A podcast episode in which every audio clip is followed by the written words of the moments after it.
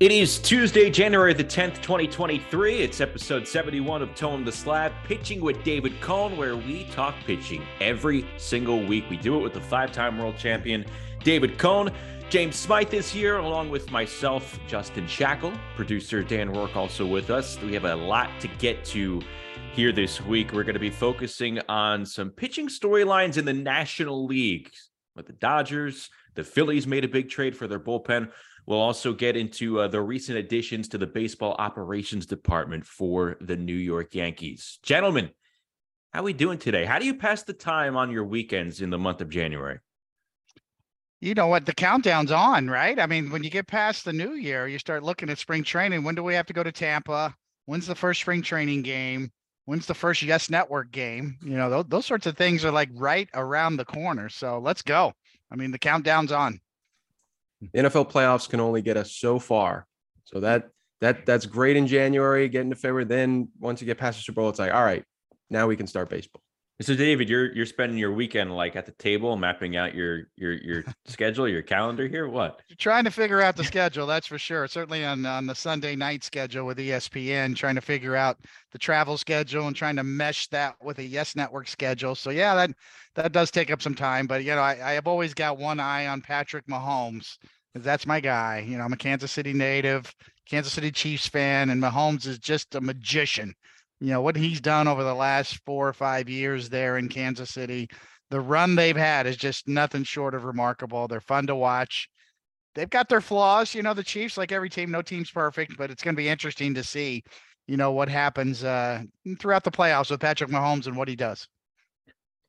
I'm not going to pretend like I've been fully invested in the uh, the football season this year. I have not watched a single full game of NFL action this season. So um excited for the postseason because that trend's probably going to change uh, in the month of January because NFL playoff football is superb. But yeah, it hasn't been the the biggest football uh, watching season for me at least. But uh Patrick Mahomes is the kind of guy where, like David, everything you said, I'm going to obviously take your word for it because he is an all world talent for sure. Uh, all right.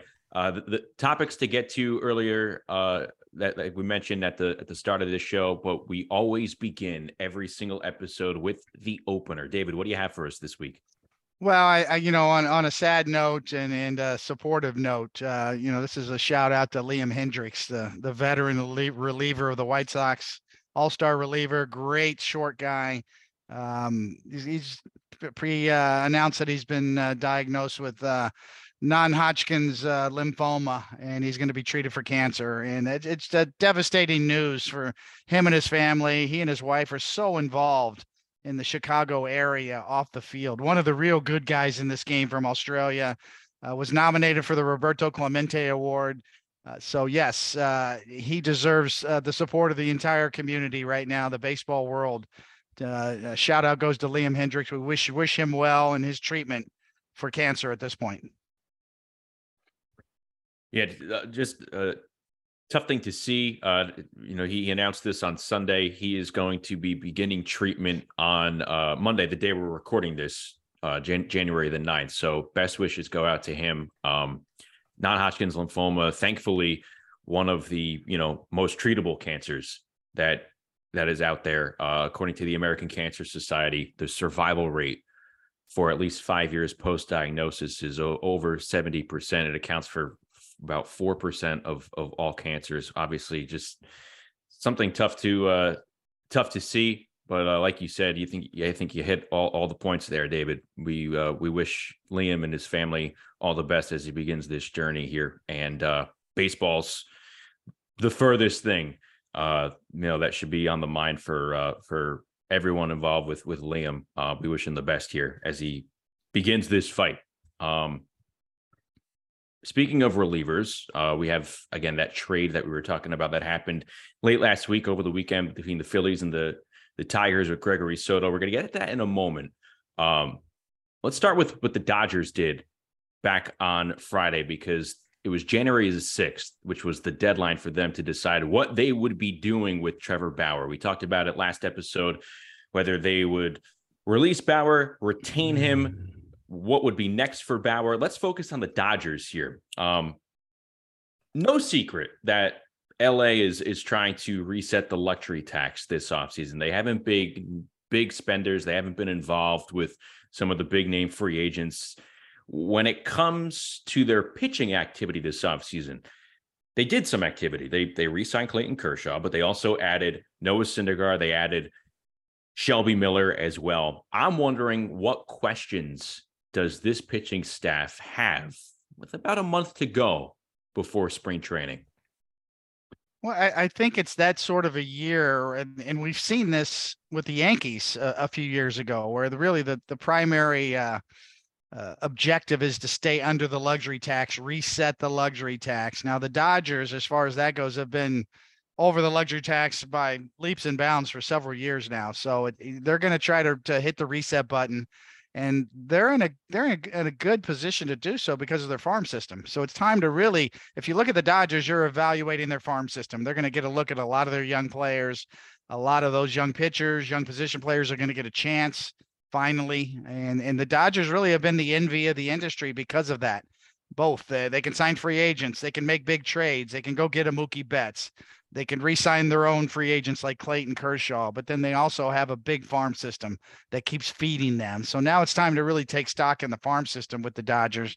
I, I don't see them going over the luxury tax unless it's really absolutely, you know, a game changer, a needle mover, as they say. But I think this is the year they really do try to hit the reset button, much like the Yankees did a few years ago. You bring up the reset button. Uh, their reset is a pretty high floor. So they we think about where they're coming from. Last year they won 111 games. They allowed the fewest runs in the major leagues. Their rotation had a 2.75 ERA, best in the majors. Their bullpen had a 2.87 ERA, second best in the majors to Houston, best in the National League. They always make it work. So you got to figure until they show that they take a big step back, I'm going to trust them.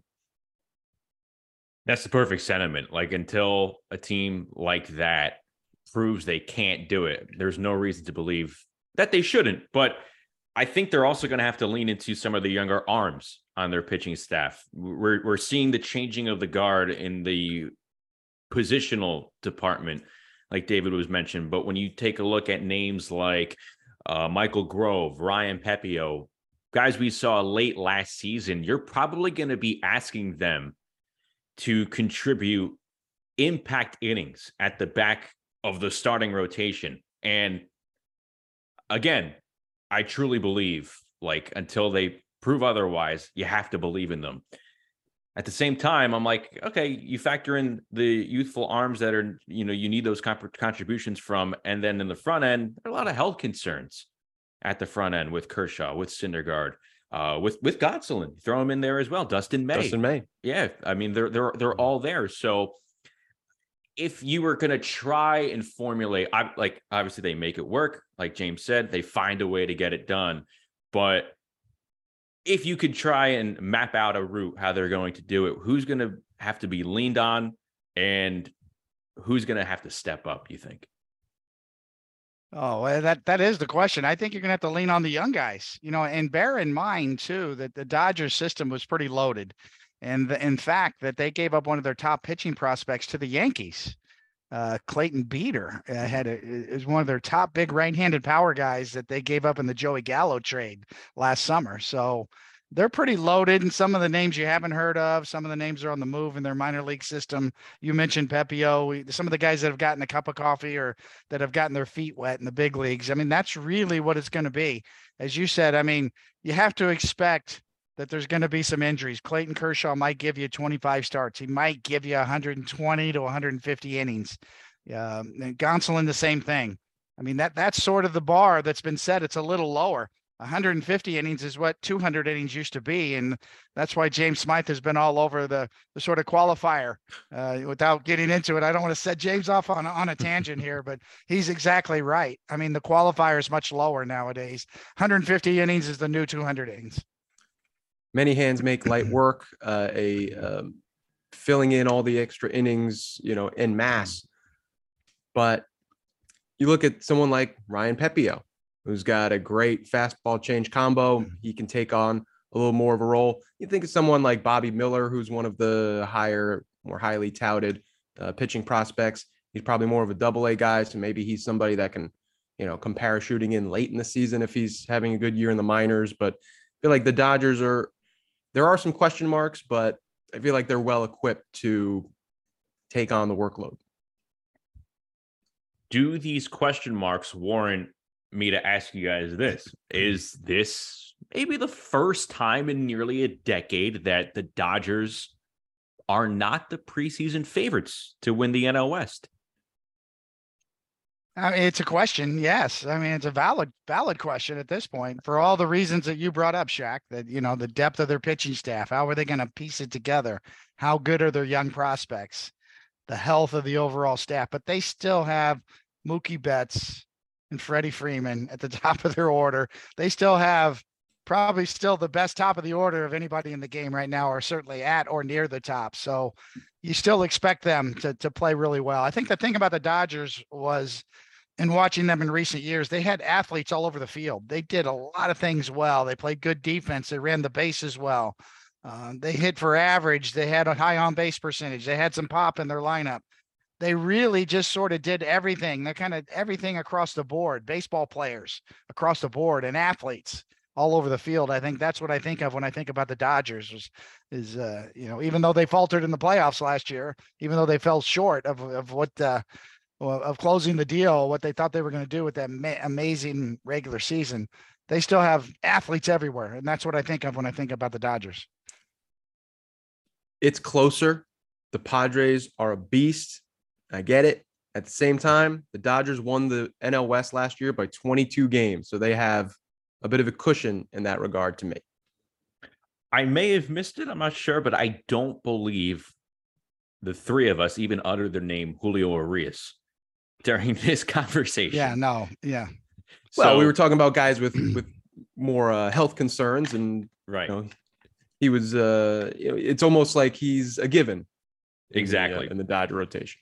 Coming off a, a career year, another fantastic season, and he is uh, at the top of the Dodger rotation right now. So he's also um, going to be a free agent after this upcoming season, which leads me to this question here, guys: Which National League starting pitcher could receive an extension first? Will it be Urias?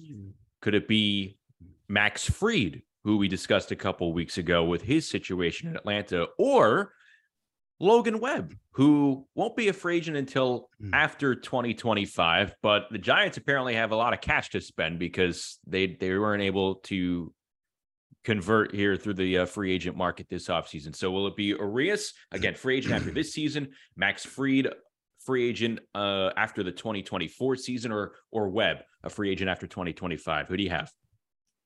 Well, judging by the the Atlanta blueprint, the Braves, the way they go about it, and Alex Anthopoulos, you would you'd probably think Max Fried would be at the top of the list. Although we don't know whether uh, he's willing to roll the dice or not, because he is that good. He, and if he does wait it out, he could he could be at the top of the heap in terms of uh, maximizing his value. So that's the question with Max Fried. Does does he have that interest in him to be able to maximize his value and play this string out, or will he want to fall in line with the rest of the Braves down there and try to be part of something where they can win for a lot of years in a row and buy into that Atlanta Braves uh, methodology down there. Um, the the other guy that I think is interesting to me, and you mentioned you, you know Urias. If I were the Dodgers, I'd look at him. He's got that id factor. Uh, maybe maybe he doesn't light up the spin rate or the metrics or the radar guns, but he he really does have the guts out on the mound. Uh, that, that just that aggressiveness that that really sets him apart. That mindset that's hard to quantify. Uh, that that scouts love. When you look at uh, Urias, and as you mentioned, I'm glad you brought him up. You know, he he's a he's a difference maker because of his attitude and his presence on the mound. So, uh, I don't think the the Giants probably are ready for Logan Webb just yet. They're they're you know they're really smart the way they run their team. So I think maybe they probably try to wait just a little longer especially with the health of pitchers and maybe trying to to to to see what kind of a year he has this year. So, you know, I'm not sure that he's the candidate as of yet, but if I'm the Dodgers, I'm looking at Urias, yeah, and and and maybe trying to get something done, especially considering, you know, the age on Kershaw, how much more time he has left, and who's going to lead that staff, especially if you're going with a lot of younger guys that are moving up through the system. I love that question with the the step ladder nature of it because Urias has one year until free agency. Max Fried has two, and then Logan Webb has three. That's why I'm gonna I for this question I'll, I'll go with Webb um, because he's furthest from free agency. I think Urias, if there was a time to do it, it would have been you know a, a year or two ago. I feel like he's already close enough to free agency where that that that that door is knocking right there, and you say, okay, he's close enough where he can roll the dice. Similar with Fried, maybe he signs an extension, but two years from free agency, he's already made this far. Maybe he rolls the dice. Webb is a little further away, so I guess I'll go with him. I think the from, from the Giants team perspective, I think there's uh, probably little sense in I don't want to call it rushing, but they have some they have some wiggle room. You know, basically say, "Hey, Logan, show us again." in in 2023 and then maybe we could talk i think it i think it would be Fried um, mainly because of the track record the Braves have built with with giving out their contract extensions. But Urias makes me think this. Uh, we, we were talking about the objective for the Dodgers this offseason, kind of resetting the the number with their payroll.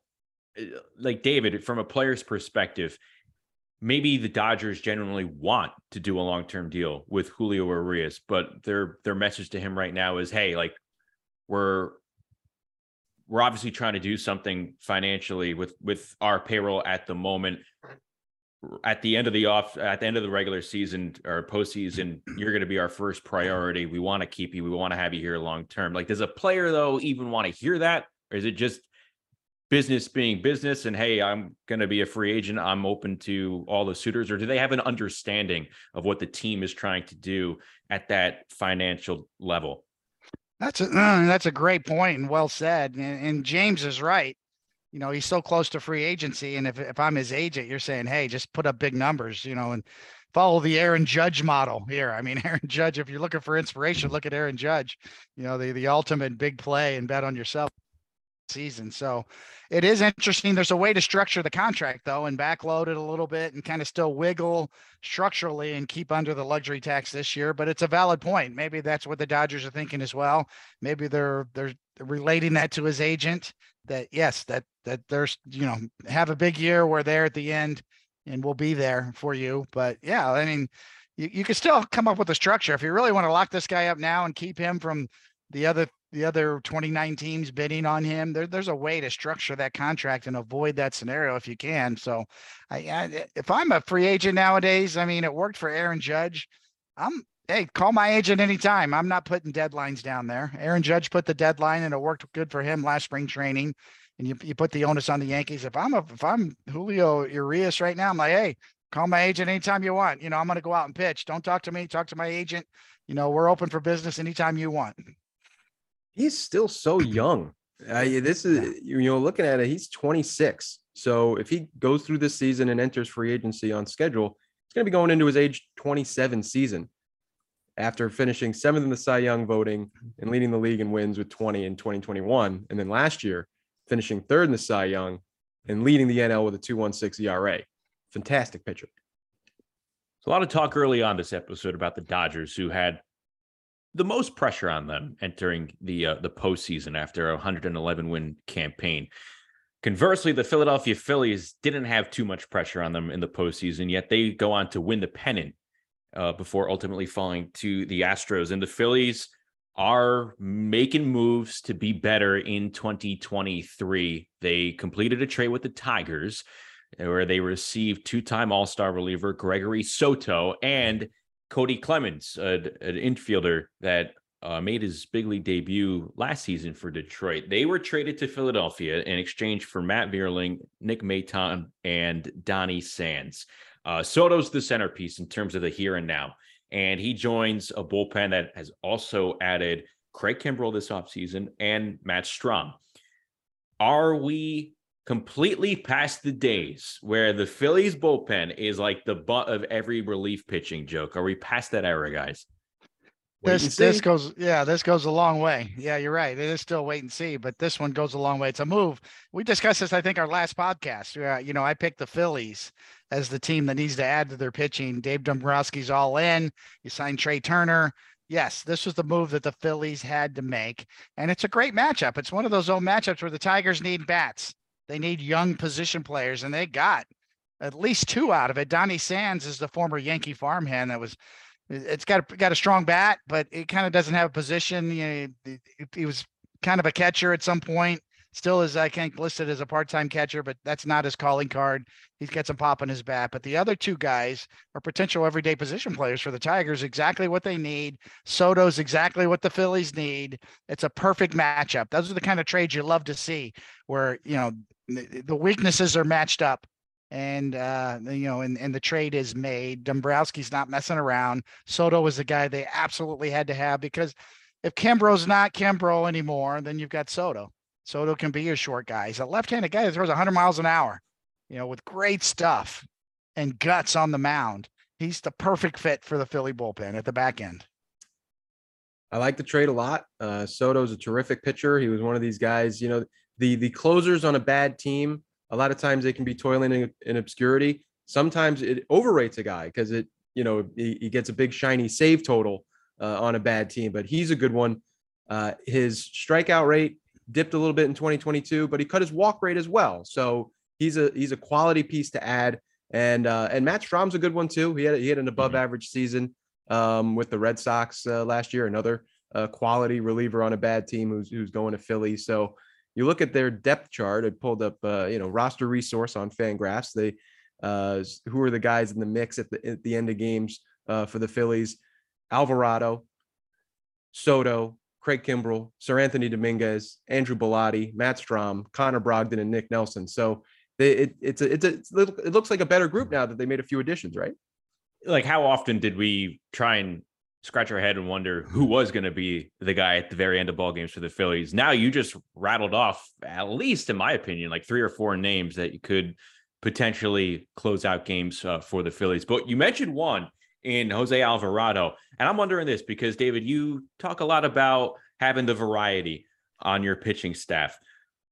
What is the the similarity between a guy like Soto and Alvarado now, and how are they different?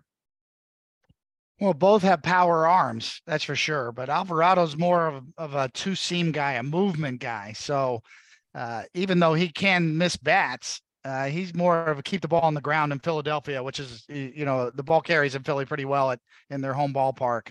Uh, Soto's more of a power guy. He's a gas four seam guy with with with with with good off speed to go with it. But he's guy he's a guy that's going to challenge you more up in the zone. He's probably more of a swing and a miss guy than Alvarado is. Although you got two of the premier left-handed power relievers in the game right there. Both of them are regularly in the upper 90s with their fastball. They complement each other because of the movement. One has movement, one has riding action. So you know I, I like that combination. I like the fact that you have different looks. I like guys who can ride it, who can sink it who give hitters fits on what to look for, release points, diversity. I think it's a big deal. It's an underrated facet. I think the Phillies added to that with Soto. I mentioned this with the Dodgers, in the Dodgers discussion, how they have a lot of wiggle room, you know, because they were starting from so high last year. This is the reverse. The Phillies bullpen has a lot of room to grow because last year they had the eighth highest bullpen ERA in the major league. So uh, almost like, oh, there's nowhere to go but up know, one similarity between Soto Alvarado, David mentioned it too with when he was talking about Soto. They both pitch with guts. They both bring it in that department. They're not going to shy away. So, you know, be looking forward to that lefty combination in the Philly bullpen coming up here in 2023. All right. So, who is your top bullpen in the National League right now. Again, a month away from spring training, trades can still be made. But if we look at it on paper right now, second week of January, who is the top bullpen in each of your eyes in the National League? Well, you got to, you know, I mean, you go back to front, right? And I, I still say, you know, and, and, there's probably, you know, this guy's due for a little regression. But if you look at the Mets and, and the year their closer had, uh, and the resources that that that team has because of their owner. They're probably not done as of yet. And even though you're going to subtract a couple of guys out of there, yeah, I, I, still say the Mets are right there because of their closer. So, uh, and, and we're, we're not looking at a finished product as of yet because there's still time before spring training and even leading up to the trade deadline as well. I'm going to stay in the National League East and I'm going to go with the Braves. Raisel Iglesias, AJ Minter, Collin McHugh, guys that they already had that I like a lot. Uh, but picking up Joe Jimenez, uh, Lucas Luetge, Kirby Yates, even uh, could uh, could be a nice comeback there. So uh, I'm going to go with Atlanta. I I'm keeping my eye uh, on the Cardinals because I think they potentially they could have the dirtiest back end of the bullpen if guys like uh, Stratton and Pallante they take another leap forward this year if you're able to you know pair them with Gallegos and, and Helsley. But again, there's question marks there. Can can those two arms do it again? Um, I so so my pick is definitely going to be in the National League East. My my my trendy pick, I guess you could say, would be the Cardinals, but I am going to go with Atlanta at the moment for all the reasons that that James was talking about. The depth stands out to me. I think they have a little bit more depth than the Mets. I believe neither bullpen is a finished product on January the 10th, so I'm really intrigued to see how the teams keep going in terms of how they address their their relief corps. But guys like Yates, Collin McHugh, Lucas Luetge, James, they're big for me as well. And and the rotation for the Braves, I think, allows their arms to stay fresh better than most teams, if not all teams in the National League. So that's the reason why I'm gonna give the slight edge to the Braves at the moment. But guys, like these bullpens in the NL East, they are on the rise here. Yeah, I'm, I'm a big believer in Edwin Diaz. I think he's going to have another great year this year. Maybe not quite to the strikeout level that he had last year, but historically speaking, his strikeout numbers, his swing and miss numbers are off the charts. You know, like as good as anybody in the history of the game. But I will say this: it's a good point, James, that Raisel Iglesias was the best move last year at the trade deadline. That trade and assuming his contract, he was nails for the Braves down the stretch and gave them uh, depth at the end of the game. He's a closer. He's a setup guy. He's willing to do anything. I love his attitude on the mound too. This guy's a gamer and got big guts on the mound. So Iglesias was the best move in the bullpen of anybody last year. Yeah, the Braves, uh, you know, they're gonna they're gonna be operating without Kenley Jansen. I don't know if they're gonna even skip a beat there uh, as he's off to Boston. But uh, two two big moves that the Mets did to support guy like Edwin Diaz, Brooks Raley, David Robertson. Again, the depth is so much deeper now for the Mets heading into 2023 and I don't think they are done. So we'll we'll see what happens a month away from from pitchers and catchers here. All right, guys, let's get into our our Yankee segment here, and this um this is a, different type of Yankees talk because we're really not addressing anything on the 26 man roster, which is a change here. Uh, last week, the Yankees made some headlines. They brought in two very respected former general managers who've had track records of success, and they both have a deep background in scouting. They brought in Brian Sabean, three time World Series winning general manager with the San Francisco Giants. They also brought in Omar Minaya, who's a, a Queens native, one former Mets GM, former Expos GM. And this is an interesting topic because we've all heard the narrative in recent years. Like if you're a Yankee fan, you've been told that there is a balance, a healthy mixture between analytics and scouting in terms of decision making within the Yankees baseball operations department.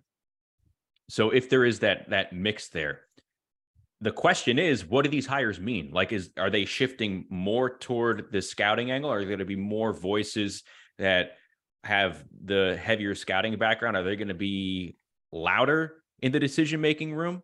Um, if it's already been a mix of these two factions, analytics and scouting information, then what do two more highly respected veteran baseball people being in the fold, what does it mean for the Yankees baseball operations department?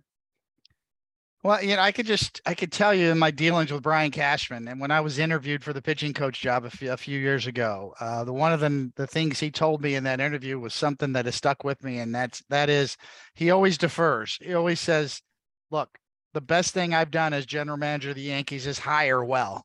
I hire good people around me, and I I'm smart enough to know what I don't know." And I'll never forget the way he phrased that, the way he said that. And it's really true. And this falls right in line with that philosophy. These are two high quality people, Brian Sabean and Omar Minaya. Omar Minaya, too, gives him a long reach in terms of networking through Latin America, through scouting, uh, through people relationships. So uh, it, it just makes sense. It's not really about, uh, to me, about the battle between modern baseball and analytics and old school philosophy and scouting. I mean, all both of these guys were general managers. They both understand all aspects of the game. They both have their roots in scouting. So yes, as far as uh, evaluating your own system, that's going to really help the Yankees having these two guys in place. And I think maybe if you look at the Yankees, some of the guys they've lost in the Rule Five drafts, whether it's Garrett Whitlock up up to the Rule Five to Boston, or or some other guys along the way, I think self-evaluating is one of the most important things you can do in your organization now. And the Yankees always seem to get plucked every year in the Rule Rule uh, Five draft and uh, the forty-man roster. Every roster spot is such a commodity nowadays. So it's all the more important to protect those resources. And when you bring in Brian Sabean and Omar Minaya, that's going to help you in that category as much as anything else, along with the fact that they've done just about everything in this game from soup to nuts, from scouting to general manager. They understand every aspect of the game.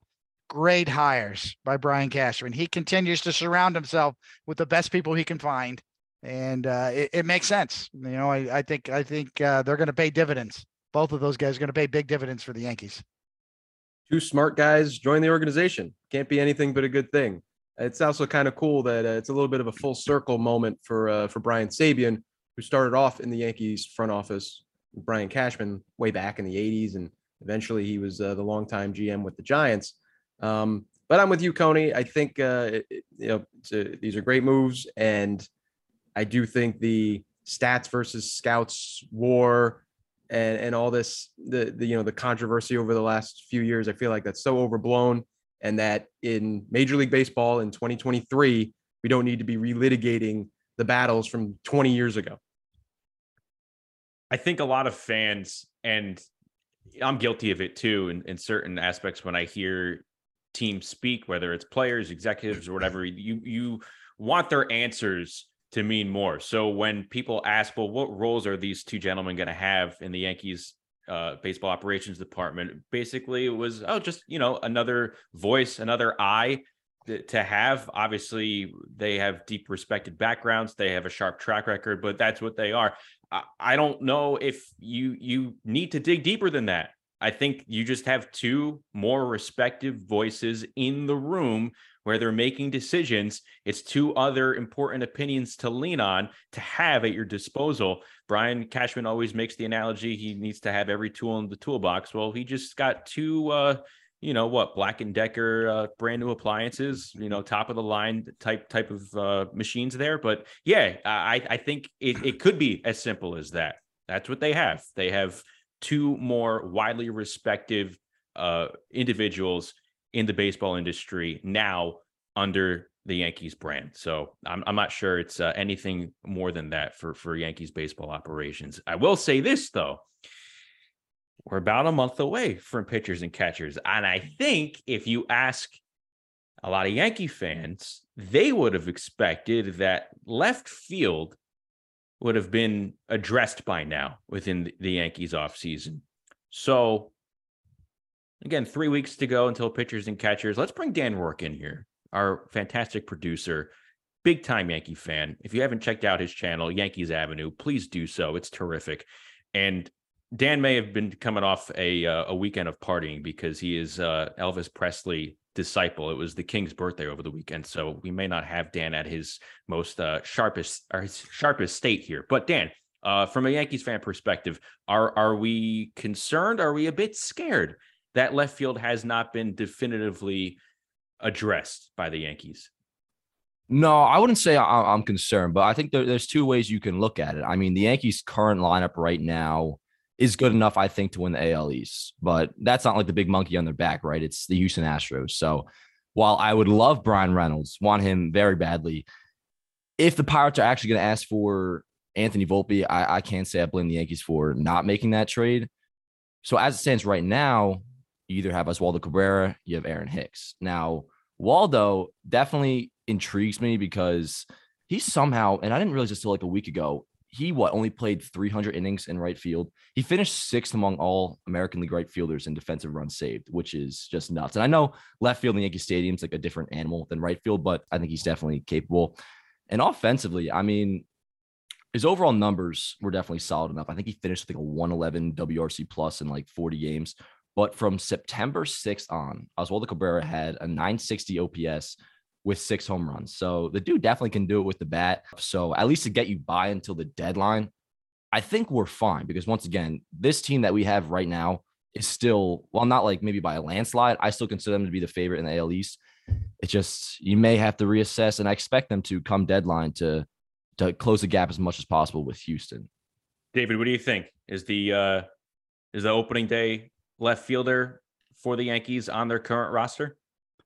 Probably so at this point. And they could probably take it to the trade deadline if, if need be, if they really want to. Um, you know, that, that- obviously, you know, Oswaldo Cabrera uh, came up and, and was a fan favorite. He, he provides so much energy.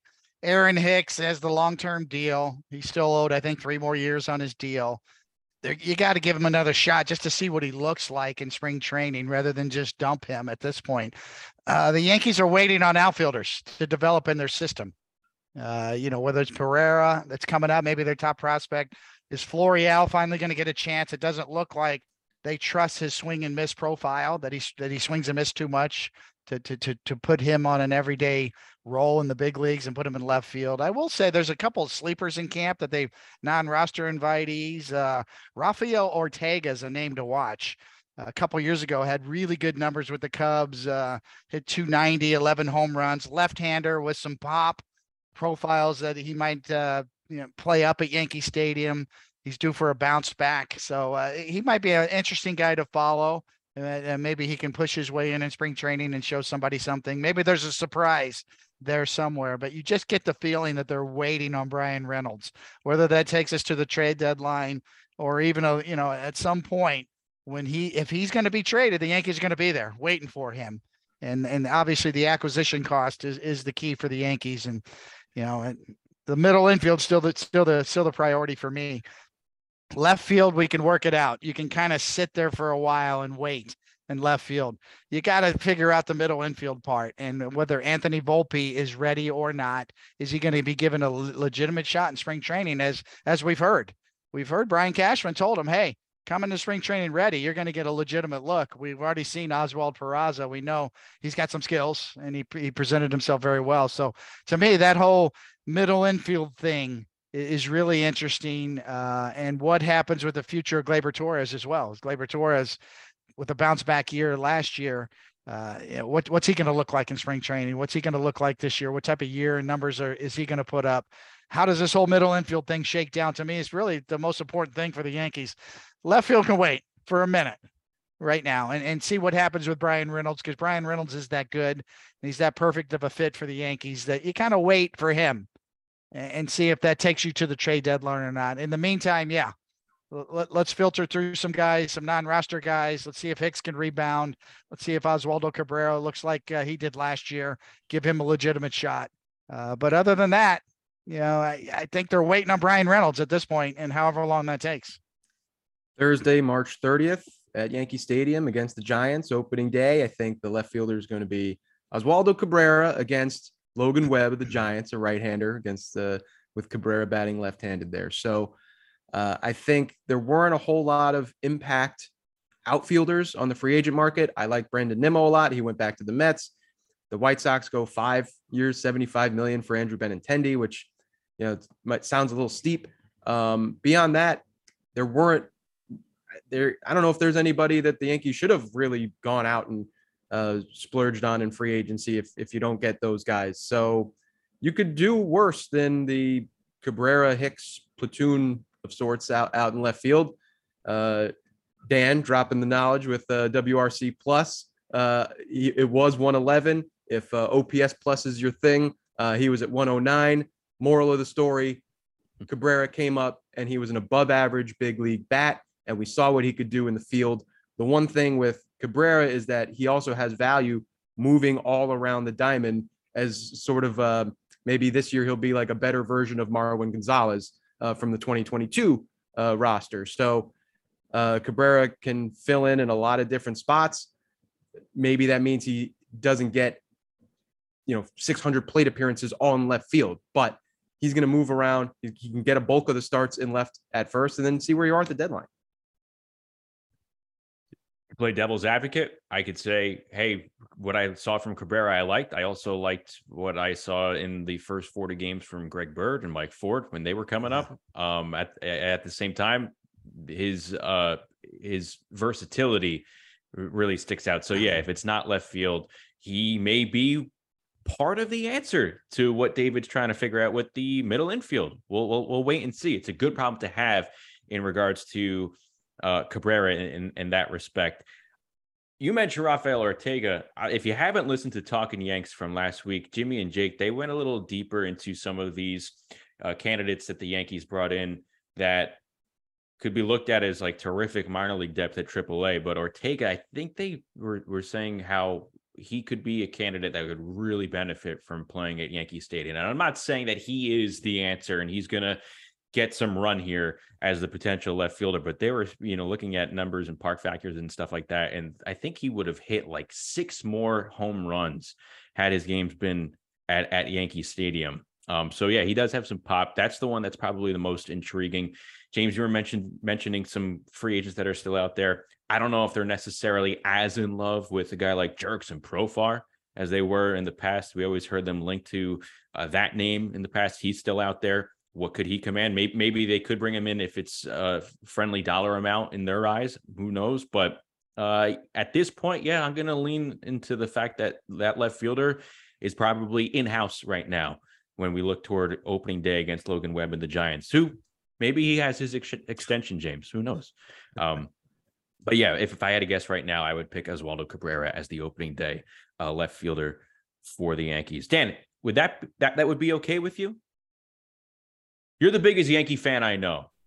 Oswaldo You've Cabrera left you've field. leap- yeah, you've leapfrogged a lot of you know friends of mine and stuff. You are by far the number one Yankee fan I know. So would that be okay for you? Yeah, I mean? Yeah, no, totally. I mean, I'm always looked at, I feel like, as an irrational Yankee fan. Regular season wise, that's not so much the case. I mean, like, I'm totally content rolling him out there. It's just October, is he going to be good enough or not? Because, I mean, the team you put out on opening day doesn't have to be the team you put out in October. We all know that, obviously. So, cool with it. It's just, you know, like we've all been saying, reassess at the deadline. If he's been good, great. Maybe you keep him there. If not, then maybe you can try and get Bryan Reynolds again. But I'm cool with it. I like Waldo. He's very easily easy to like and easy to root for. He's got a good smile and a he's a good player. So like You're Waldo. describing yourself, man. nah. Speed and defense is a premium this year, and that's that's just we don't know uh, really as far as the new rules how they're going to play, the new schedule, the new rules, base stealing, how much uh, how much is it going to be up this year? Only two pickoffs to first base, bigger bases, a lot to factor in here. Playing defense is a big deal too. So Yeah, speed and defense are, are at a premium this year. Oswaldo Cabrera has both of those. Yeah, he's a part of another reason why I'm really excited for this team is because like the athleticism as a whole. I mean, not only are you going to get Oswaldo Cabrera potentially for a full season, Anthony Volpe for full season, three fourths of the season, full season of Harrison Bader too. So like the overall team. I mean, you talk about the jump from athleticism from 21 to 22, kind of almost the same jump last year to this year as well with like the young kids and a full season of Bader. So One last thing before we leave here, because David, you just brought up the new rules, the emphasis on speed and athleticism. How much more should we be paying attention to spring training battles? Let's go beyond beyond the Yankees here. How much uh, does that need our attention when we take a, a look at the Grapefruit League games and the Cactus League games? I think we watch it closely, without a doubt. I think that's probably what um, some of the Yankees prospects are going to really pay dividends for the Yankees. Oswald Peraza, great minor league numbers running the bases. Anthony Volpe, great minor league numbers running the bases, stolen base numbers. Oswaldo Cabrera, same thing. So you have this mixture of all around ball players that the Yankees have been bringing along for a while now. And, you know, I, I think it's time to pay dividends. That to me, it's it's sort of linked to what they do with middle infield and what the future at third base is. You know, it's obvious that they're committed to Josh Donaldson at least for now. But at some point, this is probably his last year as a Yankee, or how long, the, you know, how long, you know, uh, whether he can rebound or not this year in the first half of the year. So it's not only up the middle, it's really the whole infield other than Rizzo at first. It's like, what's this going to look like in the future? Does, does, does Volpe really plug in at second base? Does Peraza really the shortstop of the future? What about third base?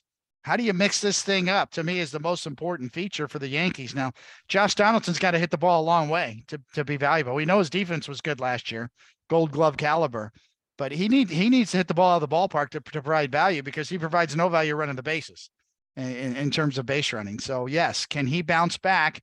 And what's the future at third base as well? To me, it's on the infield with the Yankees. That that's the most important thing going on right now because the prospects are here knocking on the door, and we're going to see him in spring training. Will some of these questions be answered before spring training or in spring training? I think for the Yankees and their fans, that's what they are wondering right now here in the second week of January. All right, guys, that's going to wrap it up for this episode. Um, enjoy the NFL playoffs. I don't even know if the Chiefs are playing this weekend. Are they, are they like what seed? What seed are the Chiefs here, David? Are they they have a buy or they They got a buy. they They're got the top one. seed? Okay. They got the top seed. Okay, so if you didn't believe me at the very beginning of the episode, I have not watched NFL football this entire year. Uh, it, so yeah, we'll, we'll we'll enjoy the first round of the playoffs. So we'll keep an eye on what's going on with the baseball hot stove. That is going to do it for this episode. Again, please subscribe to our YouTube channel so you do not miss a beat of what we are streaming each and every week. For David, for James, and our excellent producer Dan Rourke, this is Justin Shackil. We will talk to you next week on Toeing the Slab, pitching with David Cone a production of Jomboy Media.